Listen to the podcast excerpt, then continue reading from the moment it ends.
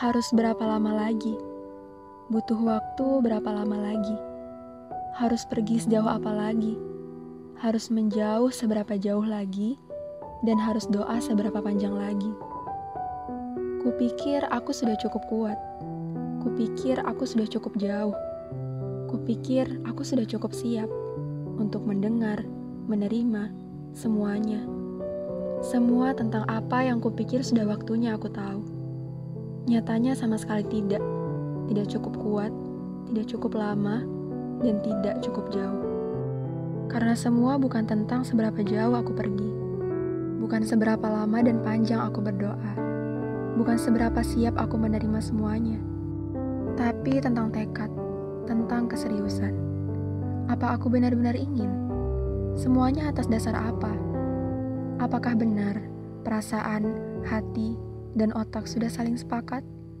Apakah benar mereka sudah kompak, satu suara? Apakah benar mereka sudah benar-benar ingin bersatu? Bersatu untuk membantu otak yang ingin pisah, namun hati tak bisa bohong. Tentang rumah, kampung, halaman. Mengapa seolah menjadi penyebabnya?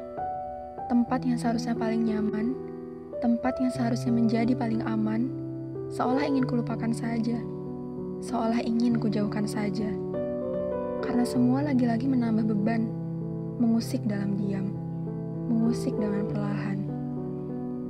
Entah akan berakhir seperti apa, tapi aku benar-benar berharap semuanya berakhir seperti kisah-kisah andalan, happy ending.